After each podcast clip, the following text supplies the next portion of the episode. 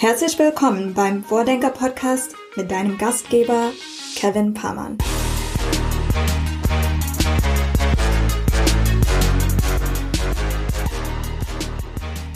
Hier ist Vordenker Folge 20 und bevor wir in eine kleine Winterpause gehen, haben wir nochmal ein echtes Highlight für euch rausgekramt. Denn diesmal ist mit dem allseits bekannten Philipp Westermeier, dem Gründer von OMR, eine der bekanntesten Personen der deutschen Digitalwirtschaft zu Gast. Philipp spricht mit uns über sein brandneues Buch Digital Unplugged. Er verrät uns, was er nach OMR ganz persönlich plant und er erzählt, was er als Bürgermeister einer großen deutschen Stadt tun würde, wenn er den Auftrag hätte, das digitale Ökosystem vor Ort nach vorne zu bringen. Ihr könnt euch vorstellen, da war eine Menge drin, also direkt los mit dem Podcast. Viel Spaß. Moin Philipp. Moin, hi, danke für die Einladung. Sehr gerne. Ähm, ich glaube, im Medium-Podcast muss man dich im deutschsprachigen Raum zumindest den allermeisten nicht mehr unbedingt vorstellen. Äh, ein, ein Kumpel von mir, schöne Grüße an der Stelle, der hat äh, kürzlich zu mir gesagt, äh, du seist sowas wie der deutsche Stefan Raab, zumindest in, in dem Genre äh, Wirtschaft. Also was er natürlich meint, ist so, dass es, äh, glaube ich, kaum einen zweiten gibt, der über so einen langen Zeitraum in diesem Medium-Podcast so sichtbar oder hörbar ist. Trotzdem vielleicht äh, zum Start einmal so die kurze Frage, wenn du dich der Generation unserer Großeltern, sagen wir mal, vorstellen würdest ähm, und erklären müsstest, was, wer du bist und was du beruflich so treibst, äh, wie würde sich das anhören?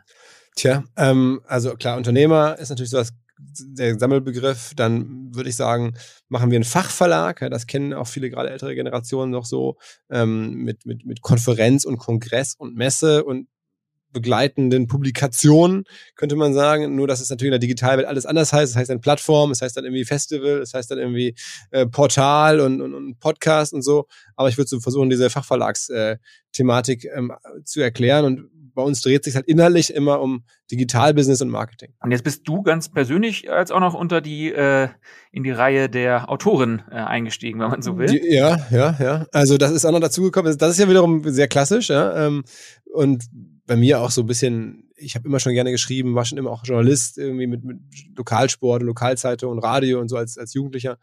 Und ähm, deswegen ist jetzt Schreiben für mich da jetzt nichts Ungewöhnliches. Und vor zwei Jahren schon gab es den Kontakt mit dem Verlag, die hatten nachgefragt und dann wollten wir das machen, das Buch eigentlich rausbringen zu einem Festival und dann direkt an da die Gäste auch sozusagen verkaufen. Aber dann gab es ja keine Festivals die letzten Jahre und ähm, deswegen haben wir dann irgendwann entschieden oder mussten dann, so ist der Buchhandel normal, wenn man einmal was ein Buch angekündigt hat, dann habe ich gelernt, muss man es auch rausbringen.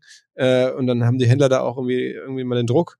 Ja, und dann haben wir jetzt, jetzt ohne Festival im Herbst gebracht und ja, verkaufen ist zumindest mal 10.000 Bücher. Ja, sau, sau stark, ne? Ist ja auch direkt in die, was ist das, Top 20 Spiegel Bestsellerliste oder was, äh, getrendet, ja. ne? Also dazu ja. nochmal nachträglich äh, herzlichen Glückwunsch. Also da muss ja auch ein bisschen Substanz dran sein. Also wo, worin, äh, worum geht's da genau? Kannst du das mal so ein bisschen pitchen? Mm, ja, es geht natürlich um das Kernthema, was ich immer habe, ähm, Digitalwirtschaft verstehen, Marketing in der neuen Welt auch verstehen, ähm, aber jetzt in dem Fall nicht für die Nerds oder die Leute, die schon tief drin sind, die wir auch häufig abholen wollen, sondern jetzt irgendwie eher so, ähm, dass, sagen wir mal, ein Architekt oder ein Arzt oder so sagt, okay, ich höre da immer irgendwelche Geschichten, da sind Firmen wie Gorillas, wo kommen denn die her? Die sind jetzt Milliarden wert, die gibt's doch erst seit zwei Jahren.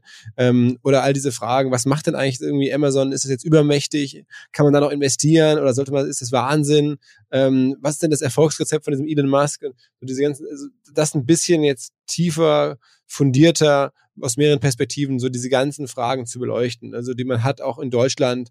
Ähm, was passiert da gerade? Ähm, was ist gerade heiß in Gründerkreisen? Wo kommt das Geld her? All solche Fragen. Ne? Aber jetzt nicht als Sachbuch, sondern wirklich so als anekdotisch geschrieben mit meinen persönlichen Erlebnissen, Leuten, die ich kenne, an Beispielen so lang erzählt. Ähm, recht so mainstreamig wegzulesen in, in, in ein paar Stunden ähm, auf, auf 270 Seiten. Ich glaube tatsächlich, dass unsere Audience relativ ähnlich sein könnte. Also auch ähm, jetzt nicht unbedingt nur die ähm, typischen Personen, die jetzt irgendwie tief im Digitalbusiness irgendwie drinstecken, sondern ich glaube, da gibt es auch andere so Knowledge-Jobs, die hier zuhören. Deswegen mhm. vielleicht ganz interessant, so einmal so, äh, so, so, so ein Sneak Preview. Was, ähm, was ist es denn tatsächlich einmal so abgekürzt, was erfolgreiche digitale Unternehmen ausmacht? Also es sind mehrere Dinge, aber ich glaube, äh, generell geht es um zum Beispiel eine Frage oder eine, eine Überlegung, die, die ich so habe, ist in der heutigen Zeit sind halt Berührungspunkte. Ein ganzes Kapitel heißt sogar Berührungspunkte, ein ungewöhnliches Wort.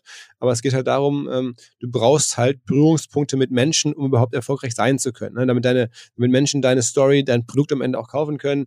Die Frage ist immer, was tust du oder was musst du bezahlen, um diese Berührungspunkte zu haben? Wer macht das gut? Ähm, wie, macht, wie macht man da sozusagen aus Berührungspunkten am Ende auch wirklich äh, ein Geschäft? Ähm, aber das erkläre ich so am, am, Beispiel von verschiedensten Firmen und das ist schon auch ähm, was, was Firmen gut oder schlecht machen können. Manche machen tolle Sachen, werden aber nicht mehr gefunden. Auch alte Mechaniken gefunden zu werden, funktionieren nicht mehr, Fernsehwerbung und ähnliches, sondern wie erzeugt man in der heutigen Welt Berührungspunkte und hat dann damit quasi die Grundlage, sein Produkt, wie gut es auch mal sein mag, ähm, zu verkaufen oder überhaupt bekannt zu machen. Ähm, solche, solche Fragestellungen entscheiden, glaube ich, über Erfolg oder Misserfolg. Und eine zweite Sache, die sich, glaube ich, bei unserer Audience so ein bisschen durchzieht, ist, dass wir natürlich hier ne, schwerpunktmäßig Region Ostwestfalen, Ostwestfalen-Lippe, viele ähm, Industrieunternehmen haben, viele Mittelständler haben, typisch deutsche Familienunternehmen, wenn man so will. Ähm, was von der Denke kann man möglicherweise oder was vor auch aus den Inhalten des Buches kann man möglicherweise übertragen, jetzt ganz konkret auf diesen Case ähm, Industrie- oder Familienunternehmen? Also zum Beispiel eine ganz zentrale Fragestellung aus meiner Sicht ist halt folgende. Wir sehen halt, dass in den USA oder generell immer mehr Firmen an die Börse streben und dass an der Börse auch Erfolg gar nicht mehr bewertet wird, unbedingt mit ähm, Dividende oder, oder Ergebnis heute, Ergebnis morgen, sondern mit einer Story und einer Vision und dem Ergebnis in vielleicht ein paar Jahren. Und das führt dazu, dass halt Firmen ähm, teilweise auf einmal in Wettbewerb treten mit euren alteingesessenen Firmen, die sehr erfolgreich sind, aber die halt heute sehr erfolgreich sind, die ihr Geld wirklich am Markt verdienen müssen und die sie auch investieren äh, können, nur in dem Maße, wie sie halt Geld verdienen in dem jeweiligen Jahr oder in den Jahren. Und auf einmal treten die Firmen an gegen Wettbewerber, die ganz andere wirtschaftliche Mechaniken nutzen, die gar kein Geld verdienen müssen, auch in den nächsten Jahren nicht, sondern die einfach sich an der Börse eindecken können aufgrund ihrer guten Story, aufgrund ihrer guten Vision. Ähm, und das führt dann schon dazu, dass auf einmal jemand sagt, okay, ich kann halt mehr bezahlen für Leute, ich habe halt doch mehr Geld, irgendwie eine, eine Fabrik aufzumachen oder so, ähm, ein, ein Patent irgendwie äh, zu zu finden oder zu kaufen oder sonst was.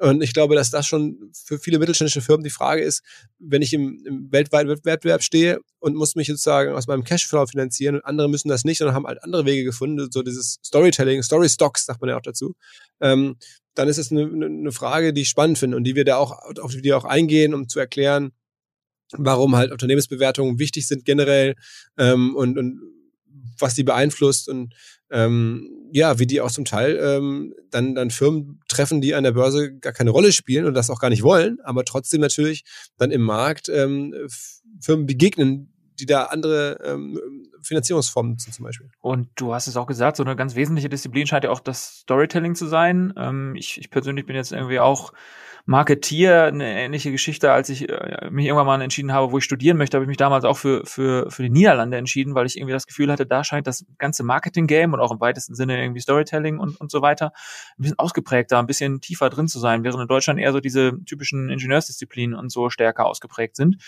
Hm, willst du das bestätigen? Glaubst du auch, dass Deutschland noch ein bisschen was an Boden gut zu machen hat, was grundsätzlich das Thema Marketing und Storytelling betrifft? Also ich glaube, ähm, es gibt schon sehr gutes Marketing. Ne? Wenn man sich anguckt, es gibt schon sehr gute Agenturen. Ähm, ich kann das in Holland zum Beispiel gar nicht gut beurteilen, da habe ich nicht so viel Ahnung von, von dem holländischen Markt. Ähm, aber ich würde sagen, es gibt schon auch, auch immer wieder auch deutsche ähm, Marketingmacher, die wirklich international Erfolg haben. Also äh, vor kurzem hatte ich einen Thomas Hayek im Podcast, äh, ähm, schon Thomas Hayo, Hayek, Hayo im Podcast. Ähm, es, es äh, gibt verschiedene deutsche andere Werber, die große Rollen spielen in internationalen Agenturen. Der Thomas Hayo auch. Also insofern, ähm, das ist ähm, jetzt glaube ich, sind wir schon nicht schlecht, aber was, was wahrscheinlich anders ist, was du auch glaube ich meinst, ist, dass ähm, äh, ja in Deutschland nach wie vor jetzt nicht so sehr auf Story geguckt wird und auf Kommunikation, sondern es ist halt eher so die DNA ist halt ja, wir müssen erstmal was am Markt verdienen und ähm, dann alles andere folgt dem dann. Und das ist ja auch richtig und ich habe auch dieses Gefühl, das ist, so sollte man es eigentlich machen. Ähm, gleichzeitig muss man schon zur Kenntnis nehmen, dass halt Leute, die andere Wege gehen, jetzt nicht unbedingt zwangsläufig Scharlatane und äh, Vielsprecher und, und Angeber sind, ähm, sondern dass die bewusst einen anderen Weg gehen, sich woanders Geld beschaffen und das ist ja auch nur eine Möglichkeit, zu, äh, ja, sozusagen diese Strukturen äh, ein bisschen zu hacken und sagen, ich, äh, ich komme mit einer geilen Story, mit einer geilen Vision um die Ecke, hole mir da Leute, die an mich glauben und mache das halt seriös. Also niemand will einen Scharlatan irgendwie finanzieren. Aber ich meine, so ein Jeff Bezos, der macht seit Jahrzehnten schreibt er Briefe, wo er ziemlich genau an seine Anleger erklärt, was er vorhat, sehr offen, ähm, ja, sehr gute Kommunikation und dann haben viele Leute am Anfang nicht geglaubt, aber er hat halt Jahr, für Jahr geliefert. Und das ist natürlich das Modell, was man sehen will und was auch funktionieren kann, wo du dann aber auf einmal sehr, erfolgreich sein kannst ohne halt ähm, einfach nur zu arbeiten und zu warten, dass das Geld kommt, sondern wo du halt über dann deine Kommunikation doch auf einmal dann Zugänge bekommst, äh, Vertrauen äh, schaffst und das halt äh, dir dann wiederum Geld äh, bringt, dass du nicht am Markt verdienen musst erstmal. Ist ja, am Ende ist es ja eigentlich auch nichts anderes als ein legitimer Weg und mittlerweile gibt es in Deutschland ja auch genügend, glaube ich, so, so Poster Childs oder, oder, wenn man sagen, gute Beispiele, die es zeigen. Denn Zalando hat, glaube ich, in den ersten Jahren auch, äh, gut, Zalando, da bist du ja, glaube ich, auch, auch sehr nah dran, ähm, auch nicht unbedingt immer äh, direkt schwarze Zahlen geschrieben, sondern erstmal ähm, äh, auf Basis einer Story sozusagen äh, gelebt und mittlerweile ist es ein, ein sehr renommiertes, bekanntes, deutschlandweit akzeptiertes äh, Unternehmen und, und, und zeigt eben auch, dass es auch so gehen kann. Ne? Klar, also man, da ist wirklich in der, in der ganzen Wahrnehmung der Firma hat sich schon über die Jahre echt ähm, sehr, sehr beispielhaft gezeigt, wie es so gehen kann. Am Anfang Ne, so Startup war allen egal, dann war es wirklich in der Tat so, alle haben dran gezweifelt, okay, das ist irgendwie Quatsch, da geht schon mal die Luft aus und so. Und jetzt ist man ist ein DAX-Konzern und alle sagen, ja, ist halt irgendwie so ein bisschen so wie Lufthansa. Nochmal einmal so, gerade bei dem Thema geblieben, so Erfolgs-DNA der digitalen Unternehmen, wenn man so möchte.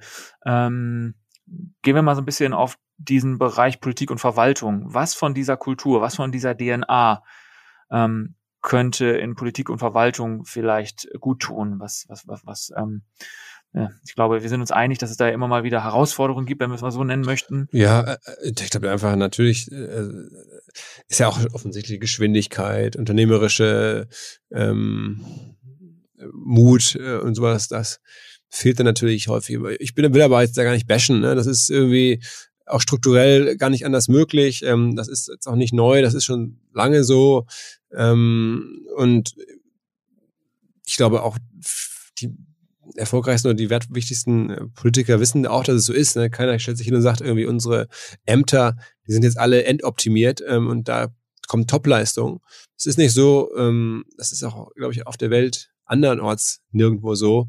Ähm, ich habe jetzt hier gerade auch in Hamburg regelmäßig Be Begegnungen gehabt mit den, mit, den, mit den Behörden und auch mit, den, mit dem Senat, Politik. Haben wir so ein Impfzentrum hier umgesetzt für die Stadt.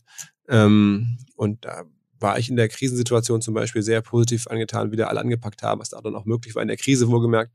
Zwar aber trotzdem, also da kann ich gar nichts Schlechtes sagen und das war eine super Erfahrung über die letzten acht, neun Monate. Aber klar, also Geschwindigkeit ist, glaube ich, da wird er anders gesehen als jetzt in der freien Wirtschaft, klar. Probieren wir, probier ich mal ein bisschen so, so anders äh, vielleicht nochmal auszudrücken. Ähm, stell mal vor, du wärst jetzt, weiß ich nicht, Bürgermeister einer großen deutschen Stadt, jetzt von, mhm. von sagen wir mal von, von Hamburg.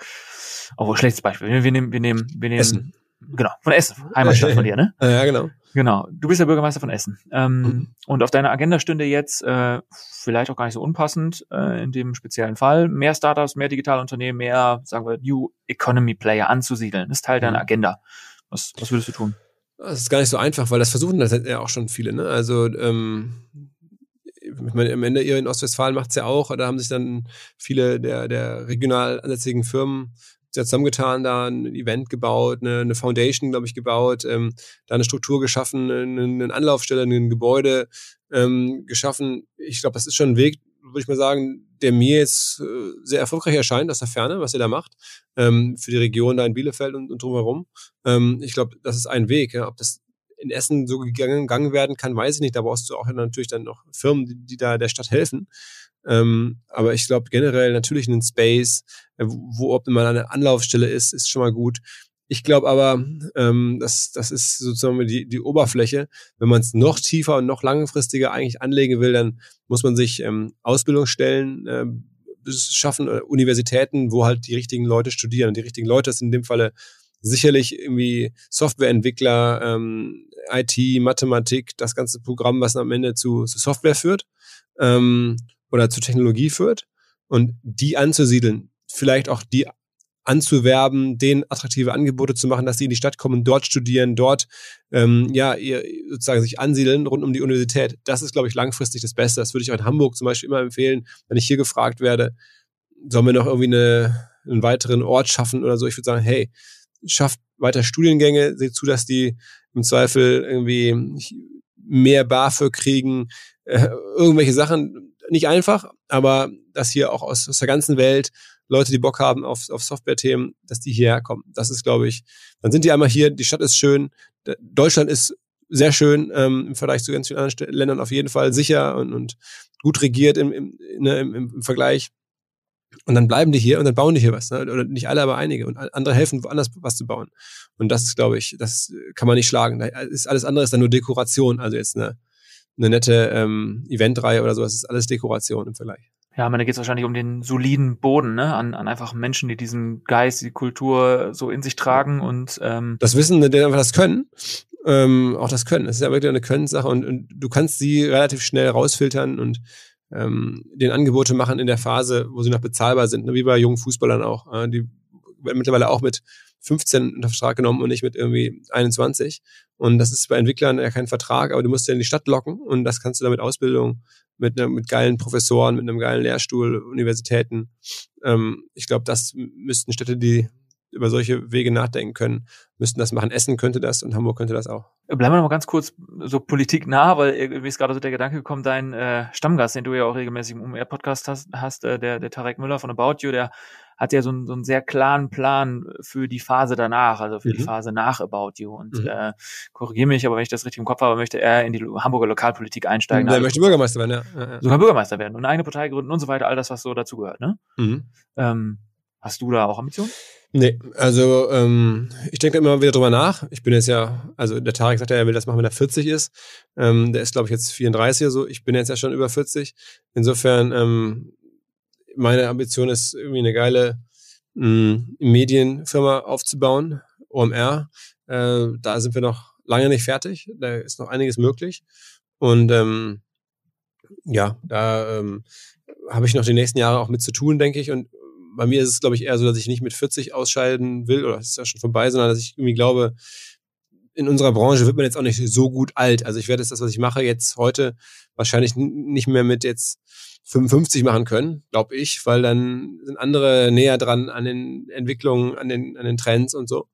Ähm, dann ergibt sich für mich wahrscheinlich dann irgendwann mal eine Chance, was anderes zu machen und mal gucken, äh, wie man dann vielleicht die Firma ähm, ja, weiter übergeben kann oder weiterentwickeln kann. Aber ich würde jetzt erstmal sagen, die nächsten Jahre ähm, bin ich hier gut aufgehoben. Lass in dem Zuge vielleicht einmal noch mal ein bisschen näher in OMR reinzoomen, wenn man so will. Also ähm, äh, wenn man wenn man so möchte, war bis Corona ja euer Kerngeschäft ähm, das OMR Festival, was jetzt nächstes Jahr im, hm. im Mai auch wieder stattfinden habt, jetzt gerade just ja. äh, dieser Tage ja. announced, ne? 17. 18. Mai, alle bitte einmal im Kalender markieren. Das könnte sich lohnen, in Hamburg zu kommen. Absolut. Also wir sehen uns auf jeden Fall. Äh, das äh, kannst du schon mal einen Haken hintermachen.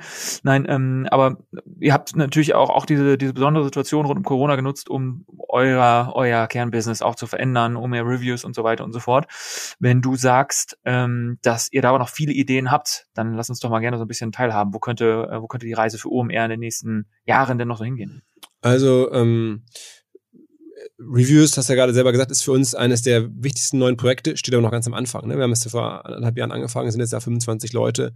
Ich würde mal die These wagen, wir werden da in den nächsten Jahren sicherlich allein dort irgendwie deutlich über 100 Leute sein.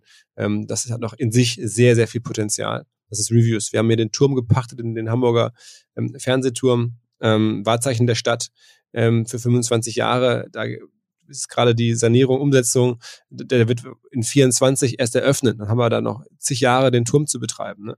Ähm, da kommt Wachstum mehr. Wir haben gerade jetzt in diesem Jahr angekündigt, dass wir ähm, ein weiteres Vertical angehen wollen, neben OMR und Digitalbusiness als solchem und Finanzbranche und Banking mit Finance Forward und ähm, so, was wir da machen, wollen wir jetzt auch noch in, in den Bereich Mobilität reingehen, und dort irgendwie eine neue ähm, ja, Medienmarke, Bold Moves wird die heißen, starten. Ähm, das fängt jetzt gerade erst an. Also das sind so die Aufgaben und die jetzt noch am Anfang stehen, die nächsten Jahren kommen. Natürlich wachsen auch die Stammgeschäfte. Das Festival wächst hoffentlich weiter, das Podcast-Business, Education, was wir schon so haben. Also da ist ähm, noch sehr viel. Ähm, auch Kleinigkeiten, ähm, die sich noch entwickeln neue Angebote verschiedensten Bereichen. Rund um unsere Jobbörse stehen neue Sachen. Also wir sind jetzt so 185 Leute. Ich wäre nicht überrascht, wenn wir in, in, in ja, drei, vier, fünf Jahren, wenn wir eher so Richtung 350, 400 Leute sind. Ähm, und das, das würde ich ja schon noch gerne erleben und auch mit, mit begleiten. Und ähm, das ist so der, der Plan für die nächsten Jahre. Was mir mal auffällt, ist so diese besondere Bescheidenheit, die, die du oder ihr da insgesamt so ähm, suggeriert. Also du, du stellst ja öfter mal so die Frage, ja, doch, das, ich habe das schon mehrfach von dir gehört in dem Podcast, dass du so fragst, ob äh, gerade so im, im, in Bezug auf das Berliner Ökosystem, wie viele Millionäre durch diese ganzen äh, neuen Unternehmen, durch die neue Szene in Berlin, ne, Ja. Internet Zalando, Auto 1 und so irgendwie entstanden ist. Ja. Bist, bist du, seid ihr euch bei all der Demut eigentlich bewusst, wie viele Menschen ihr so in das Digitalbusiness reingebracht habt? Weil ich glaube, die Zahl ist auch enorm. Äh, ja, aber also ich habe kein Gefühl dafür. Also ich, ich klar, ich kann ich kenne natürlich unsere Zahlen, wenn man so zuhört und so oder oder äh, liest und so, aber also ich, ab und zu bekommen wir halt tatsächlich mal schon krasse Feedbacks von Leuten, die sagen, ey, ich habe das jetzt hier aufgebaut, ich habe angefangen damals, weil ich euch gelesen oder gehört oder bei euch war, inspiriert war. Ähm, da erreichen wir schon auch viele Leute und wir haben ja auch schon krasse Momente, ne, dass irgendwie Leute bei uns irgendwie angerufen haben und sagen, hey, ich hatte eine Firma, ich war bei dir im Podcast, danach habe ich sie verkaufen können, weil sich jemand gemeldet hat oder jemand hat eine Firma gekauft, von wo er sagte, ey, ich habe diesen Typen damals mit dem Podcast, den habe ich dann angeschrieben, am Ende habe ich dessen Firma gekauft. Also sowas gibt es schon halt auch alles. Oder Leute, die bei mir mir sehr viel Geld gegeben haben aus Dankbarkeit dafür, dass ich ähm, ihre Podcast mit ihnen gemacht habe und dann ist, sind Millionen in ihre Fonds geflossen oder so. Ähm, das, das, das erleben wir schon, dass wir da einen gewissen äh, ähm, ja, Hebel haben und, oder ne, eine, schon Zugang haben zu der Szene, aber also jetzt die Frage, wie viele Leute wir da jetzt in die Szene reingeholt haben, ich wüsste nicht, wie, wie ich es greifen sollte. Wir ja gerade, warst du ja auch so bei diesem Gedanken, so Universitäten und Ausbildung junger Leute und irgendwie, ähm, irgendwie Leute da reinbringen. Ich glaube, es gibt keine Uni in Deutschland, die so viel für dieses Digitalbusiness getan hat wie ihr. Ähm, Oh Mensch, äh, vielen Dank. Also eine feste Überzeugung, also keine, äh, also wirklich, ne? Also ähm, ich, ist mir ehrlicherweise so ein bisschen so ein, so ein Dorn im Auge, dass es irgendwie nicht so diese eine, weiß ich nicht, äh, RWTH, die es für Ingenieure gibt, wo, was ist das für, für Leute, die ins Digitalbusiness wollen, weißt du? Und da, äh, wenn du mir die Frage stellst, würde ich sagen, am ehesten OMR. ja, also wir, wir freuen uns und ich meine, das ist natürlich auch ein bisschen, äh, es gibt uns ja irgendwie auch eine, eine Mission, ne? oder eine, so, eine, so eine Firmen suchen ja auch nach einer Vision, nach dem, so eine, so eine wie heißt es, so einem, äh, dem, dem Why, äh, so warum machen äh, Unternehmen was und am Anfang habe ich das als Hobby gemacht, es mir Spaß gemacht hat. Und dann haben wir auch nach dem Why gesucht, äh, über die Zeit, wie jeder sich mal die Frage stellt, warum macht man das eigentlich? Neben den offensichtlichen Sachen, dass man auch Geld verdienen will und, und eine Firma aufbauen will. Ähm, und in der Tat ist es so, Leuten, Leute zu informieren, ähm, auch weiterzubilden, zusammenzubringen, das sind jetzt schon so, so starke Aspekte, die uns irgendwie so, einen- so einen Firmengrund gegeben haben. Das ist natürlich schon cool. Ne? Apropos Ökosystem, du hast ja, oder wir hatten ja gerade auch schon mal irgendwie das Thema Ostwestfalen-Lippe und so, du kennst dich ein bisschen aus, du warst ursprünglich mal ähm, bei Bertelsmann, war das eigentlich hier, was wegen Gütersloh am Start? Nee, nee, ich war ähm, in Hamburg bei Gruner und Ja. Nichtsdestotrotz, du hast ja zumindest mal darüber so ein bisschen auch einen, einen Bezug zur Region, hast auch ein paar Geschäftsbeziehungen hier. Ähm, Ja, ich war schon bei Arminia im Stadion. Ähm, also ich, äh, genau, kenne mich doch mittlerweile aus übertrieben, aber kenne doch den einen oder anderen vor, vor Ort. Ja. wie, wie siehst du die Region so von außen? Also ich ähm, muss sagen, ich war da auch jetzt schon ein paar Mal Fahrrad fahren ähm, mit Freunden äh, und finde es schon mal sehr schön da. Äh, das, wissen die meisten gar nicht. Und ich ähm, fühle mich da auch wirklich sehr wohl. Auch so die ganze, die ganze Art von der Leute, die da so ist, so dieses bodenständige, auch ähm, zurückhaltende. Ich meine, du hast es ja gerade gesagt, wir seien bescheiden. Ich glaube, wenn man Rockstars heißt, dann kann man das nicht unbedingt für sich selber in Anspruch nehmen. Das, äh, wir heißen ja nicht mehr so, aber wir kriegen immer so an. Insofern fällt es mir jetzt, äh, oder ich, es gibt ja auch, äh, wenn man ein Buch schreibt und so, das tun die Menschen da ja nicht. Äh, aber dann, wir haben ja schon irgendwie so Öffentlichkeit als Geschäft, aber trotzdem versuchen wir da jetzt nicht unnötig laut auf die Kacke zu hauen. Ähm, und das ist da ja auch bei euch sozusagen äh, Geschäftsprinzip in ganz vielen Firmen. Das finde ich schon sehr sympathisch und habe da in der Tat auch wirklich ähm, gute Geschäftsfreunde, muss man echt sagen. Vielleicht mal eine, eine Frage, die wahrscheinlich extrem schwierig sein wird für dich zu beantworten, äh, aber, aber vielleicht magst du trotzdem was dazu sagen, weil ähm, ohne da irgendwie jemandem äh, auf den Schlips zu treten oder so, du hast ja nun irgendwie wie viele Podcasts gemacht? 350, 400 irgendwie mit OMR und dann darüber hinaus ja auch noch eine ganze ganze Menge, ne? Du weißt, was kommt. Äh, was waren so die, was war, wenn du so ein Ding so rauspicken müsstest, was war ähm, der absolut spannendste, Podcast? Ja, also es war für mich ein, ich, bin halt aufgewachsen als in Deutschland als Junge, als Fußballfan. Ähm, und äh, da gibt's halt aus meiner Sicht eine Figur, die den Fußball in Deutschland geprägt hat, wie keine andere, die wahrscheinlich auch im Sportbereich mit die größte unternehmerische Leistung verbracht hat, das ist Uli Hoeneß. Und den habe ich vor 14 Tagen getroffen. Äh, Der Podcast ist noch nicht rausgekommen, aber der kommt jetzt irgendwie, wahrscheinlich, wenn der Podcast, den wir gerade machen, dürfte der erschienen sein, der Uli Hoeneß Podcast. Und da war ich dann äh, an derselben Straße und das war auch, ich habe das schon über die Jahre immer wieder hier in Podcasts gesagt, als ich gefragt wurde, was ist denn irgendwie nochmal ein Ziel? Und da habe ich immer also Uli Hoeneß nochmal im Podcast zu haben, ist für mich jetzt persönlich ein Ziel, ob das jetzt ganz viele Leute dann noch hören, der ist jetzt auch kein, kein digitaler Typ, der ist kein Digitalwirtschaftsprotagonist, aber der ist einfach mh, finde ich ein sehr, sehr begeisternder, leidenschaftlicher Unternehmer ähm, mit verschiedensten krassen Entscheidungen und, und Wahnsinnshebel auf die Gesellschaft. Und ähm, da jetzt gewesen zu sein an derselben Straße und dann den getroffen zu haben, das ist schon, das war jetzt schon unnormal. Ne? Bin ich aber, aber mal, mal mega gespannt. Also ich äh, persönlich habe ja auch eine Historie im, im, im Fußballbusiness, wenn man so will. Und äh, ja, ich habe mir gerade vorgestellt, was so dein Kompagnon Mickey Beisenherz wohl dazu sagen würde. Also da ist ja. bestimmt die eine oder andere Parodie gefallen. Aber, ja, ich, es gibt ein Foto, das wirst du dann auch sehen. Äh, da stehe ich da mit Uli Hoeneß und habe den 15 MML Pullover an natürlich. Sehr gut. Sehr gut. Ich freue mich, ich freue mich drauf. Also ich bin sowohl äh, MML-Hörer als auch OMR-Hörer. Also da äh, kommen gut, die Enden dann zusammen. ja, äh, alright, Philipp. Ähm, wir haben ja noch dieses, dieses Spielchen hier. Ich hatte es ja im, im Vorlauf schon ein bisschen angekündigt, dass wir die, die, die Fragen weiterleiten von den vorherigen ähm, Gästen, Gästinnen. Und äh, in diesem Fall ist jetzt eine konkrete Frage für dich noch offen aus dem vorherigen Podcast mit Anna Alex, die du ja kürzlich auch äh, bei ja, dem ja. Podcast zu Gast hattest. Passt also. Ja dementsprechend auch ganz gut. Und es geht dabei um das Thema Klimakrise. Das, ähm, naja, wird uns beide nicht überraschen, dass, dass das für Sie ein, ein besonderes Thema ist. Mhm. Ähm, und tatsächlich etwas, was aber sehr gut zu dir und deinen Kernkompetenzen als Medien, Medienunternehmer äh, passen wird, denn äh, sie fragt konkret die Frage,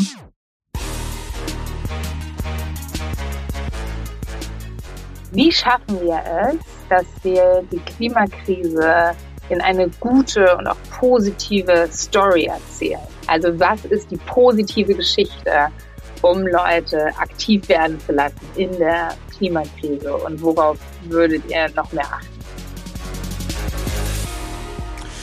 Hm, ich glaube, das ist auch eine Frage ähm, des authentischen Vorbilds. Ne? Also ähm, brauchst halt Leute, die da reingehen, die das aus Überzeugung machen und jetzt nicht so irgendwie eine Fahne hochhalten, so der DFB gegen Rassismus. Ich meine, sind alle gegen Rassismus, aber das ist dann irgendwie so, es ist eine gute Aktion und auch alles richtig, aber es ist halt jetzt nicht mitreißend ähm, für viele Leute. Und ich glaube, du brauchst halt mitreißende Geschichten ähm, von Leuten, die da halt was machen bestenfalls sind die Leute, die damit erfolgreich sind, weil damit wird man ja auch sehr viel Geld verdienen können. Das sieht man jetzt schon, was da für, für, für Projekte entstehen, Klimafonds von Ashton Kutscher bis zu allen möglichen Menschen investieren in Klimatechnologien, äh, weil sie da auch noch Geld verdienen wollen. Das ist auch ganz wichtig übrigens für die, für die Weiterentwicklung des Themas, dass man da auch so unternehmerische Heldengeschichten erzeugt ähm, und halt Lebensläufe hat, wo man sagt, okay, krass, was die gemacht haben, dass es halt nicht mehr krass ist, okay, der hat jetzt irgendwie alle 8000er bestiegen oder so, sondern der hat halt irgendwie, es geht ja auch schon los, so und so viel Tonnen Plastik rausgeholt und das gemacht und das gebaut und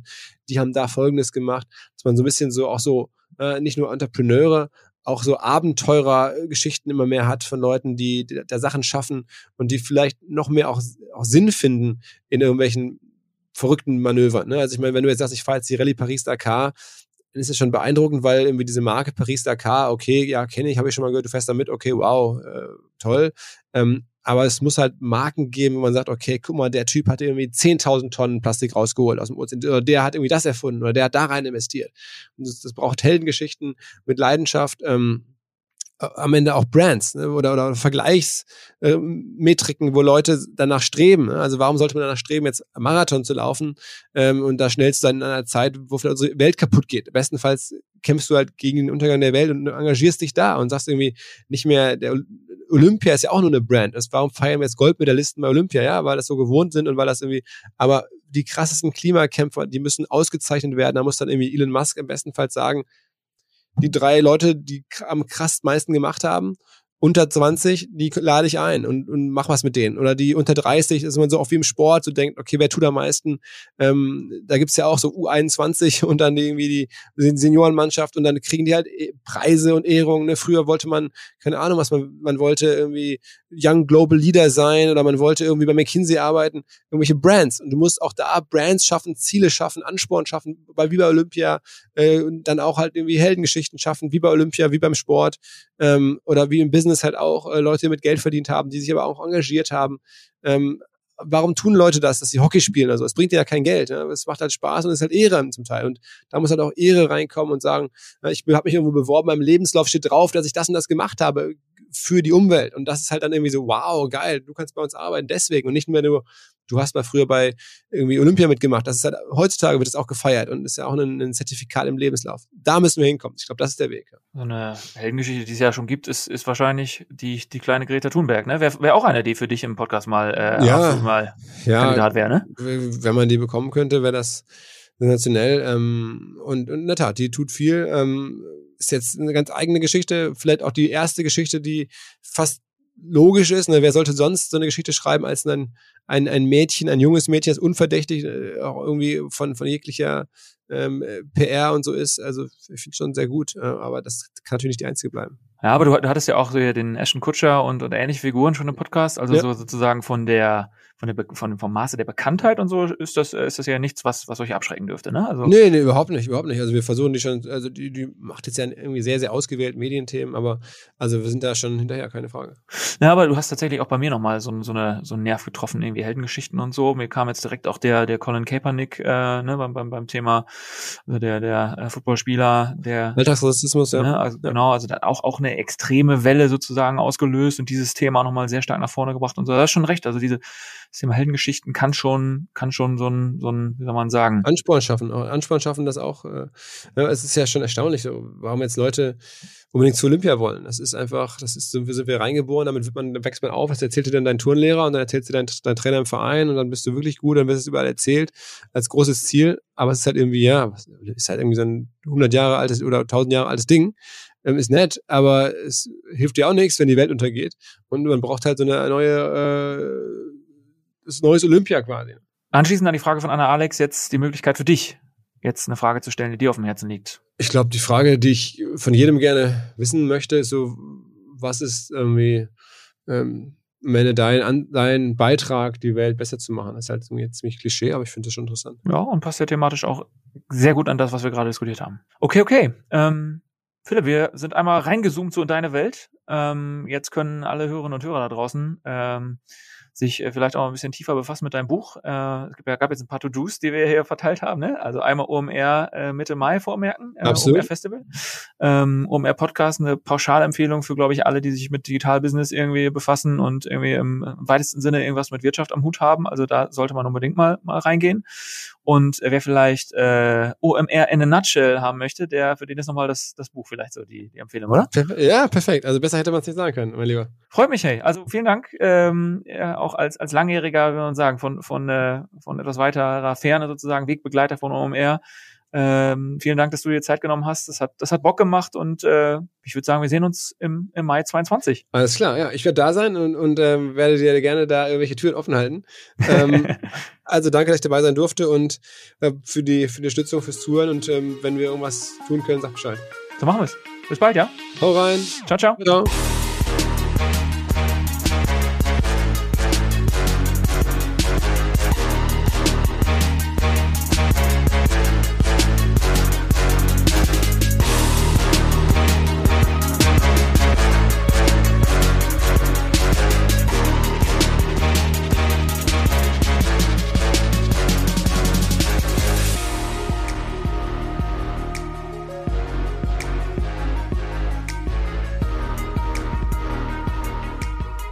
Podcast wird präsentiert vom Projekt Open Innovation City und den Projektpartnern der Fachhochschule des Mittelstands, der Founders Foundation, OWL Maschinenbau und dem Pioneers Club. Ein besonderer Dank gilt unserem Förderer, dem Ministerium für Wirtschaft, Innovation, Digitalisierung und Energie des Landes Nordrhein-Westfalen.